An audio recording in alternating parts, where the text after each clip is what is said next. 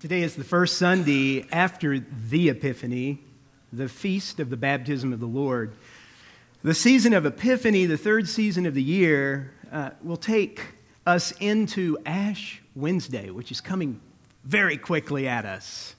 Ash Wednesday initiates Lent, a time of preparation for Holy Week, and then Easter, then Pentecost, and then we move into the wonders of the church, filled with the Holy Spirit again.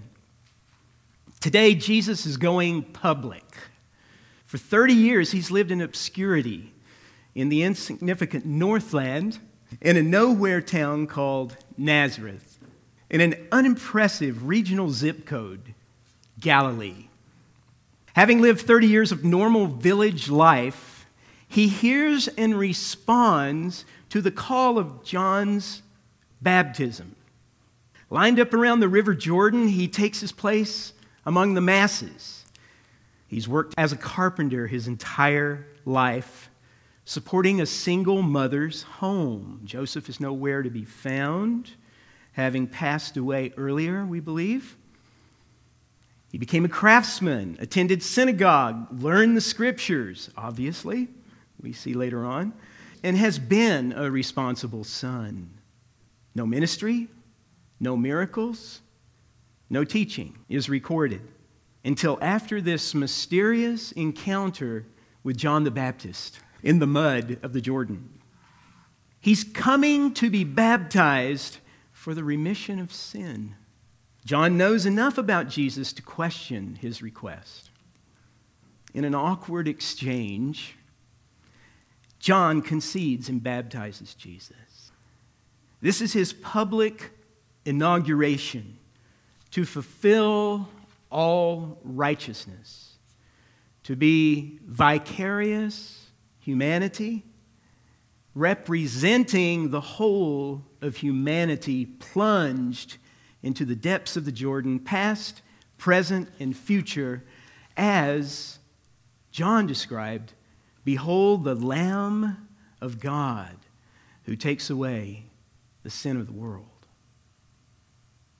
His baptism is necessary for us and for our salvation, as the liturgy says.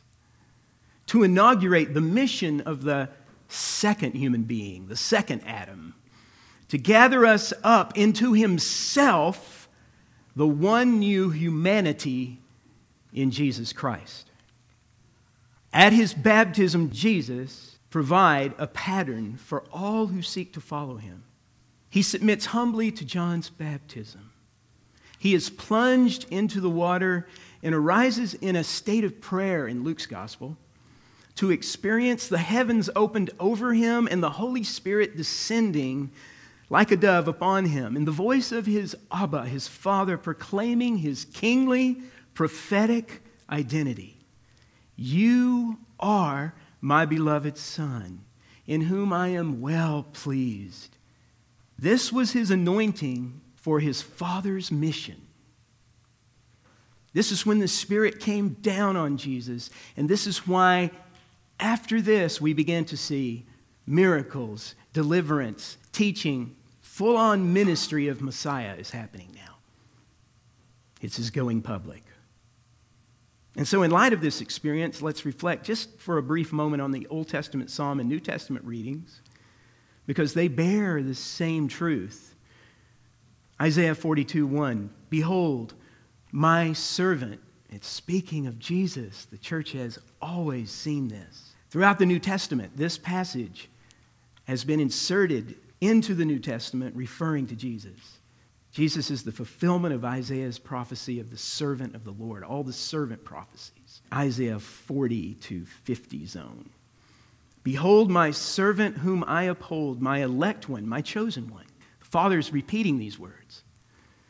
My chosen one in whom my soul delights. Spoken right there by the Father out of heaven. I have put my spirit upon him. He will bring forth justice to the Gentiles. When did this happen? There was a mysterious anointing that came on Jesus for service at this moment even though he was fully God and fully man. This anointing doesn't make him fully God and fully man, This is an anointing for ministry. I have put my spirit upon him. When? Upon him. At that moment, he plunged into the river. Psalm 89 I have found David my servant. Here it is again. David. This is the greater David. With my holy oil, I have anointed him. There again. When? At the baptism. Peter is speaking to the first non Jewish household to become Christians, Cornelius. Holy Spirit breaks into his sermon. Peter says, The word which God sent to the children of Israel, preaching peace through Jesus Christ, he is Lord of all. That word you know, which was proclaimed throughout all Judea and began from Galilee after, after the baptism which John preached. How God anointed Jesus of Nazareth with the Holy Spirit and with power, who went about doing good and healing all who were oppressed by the devil, for God was with him. When did this inauguration, this going public, this anointing happen? At his baptism. Water baptism is the most primal of the sacraments. Drawing from the first creation account, it communicates a new creation in play. Genesis 1, the word Genesis means beginnings. Our baptism is a new beginning, a new Genesis, a new creation taking place. Genesis 1 1 describes an initial earth, formless and empty, with darkness over the face of the deep. And the Spirit of God was hovering over the primal waters before anything else was created. And God said, Let there be light. So He created an earth formless and void, but there needed other components like light. And then He needed to separate those waters I think it's the fourth verse in Genesis 1. And note this the waters were separated in the first creation, the heavens are separated in the second new creation at the baptism of Jesus. Our life begins in water and slides out into this noisy world very wet. Newborns are approximately 75% water, in the Old Testament, water is the image of both chaos and life. Jesus uses water to describe being born from above, speaking to Nicodemus. Referring to baptism, Jesus tells Nicodemus that no one can enter the kingdom of God unless they are born of water and the Spirit. Jesus is drawing from the first creation story. He's saying that plunging into the waters affects union with Him in His death. That's the chaos part. That's the death imagery of the waters. Going in and drowning that old nature. There's the death. And coming up out of the waters, affecting union with Him in His resurrection. This is what Paul teaches in Romans 6. If you want to know more about baptism, go there. Those who obey the command to be baptized, and it is a command, and that's why it has sacramental effect. Because we, in obedience, are obeying a command, and because of that obedience, the sacrament works. And so, those who obey the command to be baptized through faith and grace come into union through faith and grace, come into union with Christ in his death and resurrection. This is how we come to be in Christ. This is how we get into the man, Christ Jesus, the risen Lord, by following his example and obeying his command. Go into the, all the world and make disciples, baptizing them in the name of the Father and the Son and the Holy Spirit. Thus, baptism is entering a new life being grafted into Jesus, being joined in his new creation, because the resurrected Christ is new creation, the prototype of what all creation will be renewed and be like. Water and spirit is the doorway into the kingdom of God, says Jesus to Nicodemus. Baptism is the means of dying to the old humanity and rising in newness of life, joined to Christ in his new humanity. You've got to hear echoes of all of the teaching of Paul about incarnation and the new humanity in this one man.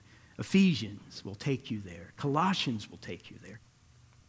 And so, baptism is the means of dying to one's old humanity, the old self, and rising in newness of life, Paul's language, joined to Christ in his new humanity, whereby we are united to the Holy Trinity. It's not Jesus only, it's Father, Son, and Holy Spirit. And Jesus takes us there in Himself, in His one new humanity, through the Holy Spirit, and makes us sons by faith and grace to participate in His sonship by nature. He is son by nature. We are sons and daughters by faith and grace. And so, baptism is a sacrament, a mysterious means of receiving God's grace, and not merely a symbolic ritual. For, on the day of Pentecost, Peter answers the question of the onlooking masses what must we do to be saved? Sozo. Saved. In our evangelical America, this has very, very limited understanding. But when we understand what salvation is, it's healing. It's healing the cosmos, it's healing humanity, it's healing the world.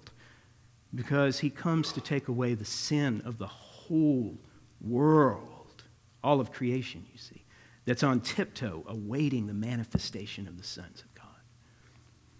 He answers that question what shall we do to be healed, to be put right? to undo what the first Adam did. That's what he's asking. What do we do? Peter says, change your mind, change the way you think, repent. Change the way you look now at this message that I'm preaching, because if you stay in the old creation, you will reject it. Repent and be baptized for the forgiveness of your sins, and you will receive the Holy Spirit. Sacrament, right there. We don't separate this. The promise is for you and your children, Peter says, and for all who are afar off, for all whom the Lord our God will call. The promise is for you, but don't leave your children out of this, Peter is saying. It's for you and your children.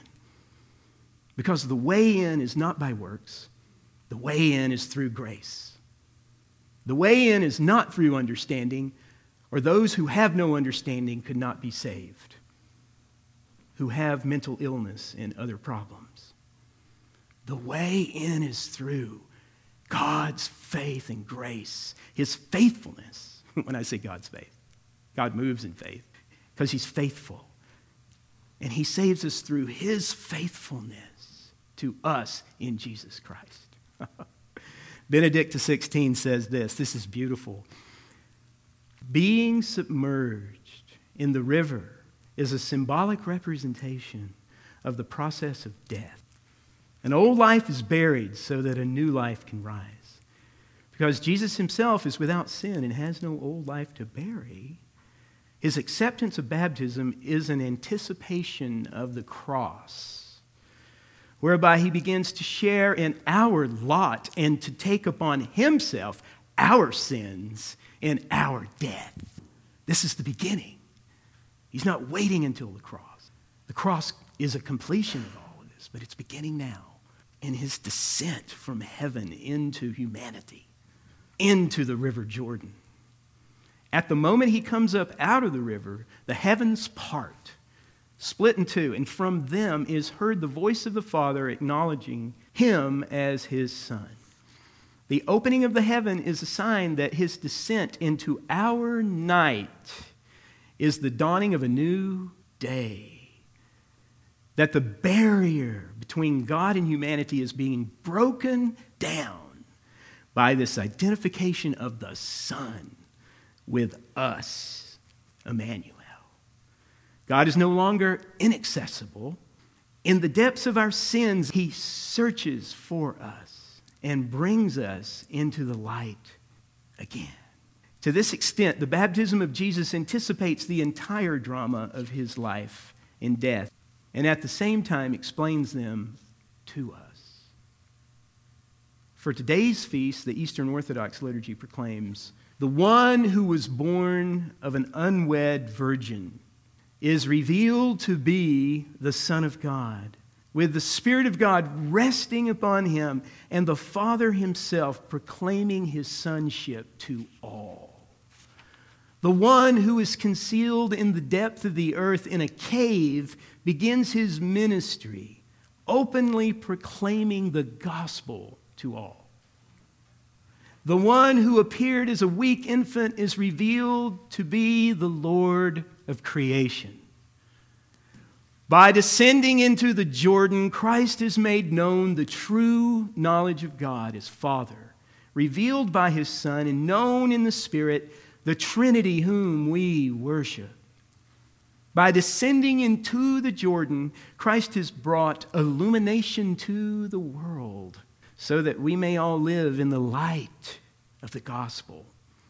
By descending into the Jordan, Christ has transfigured the waters and all creation so that we also may be transformed, reborn in the same waters to live in his kingdom. As a human being, says Father John Behr, Christ approaches the Baptist and in this act of condescension is revealed to be God, recreating creation, making it new creation by the transforming power of his divinity.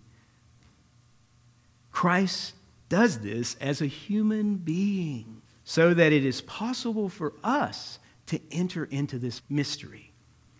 He doesn't trample on creation by a humanly conceived divine omnipotence, a display of power. Rather, he manifests his divinity through his self emptying so that we might follow him on this path of humility and be baptized in him.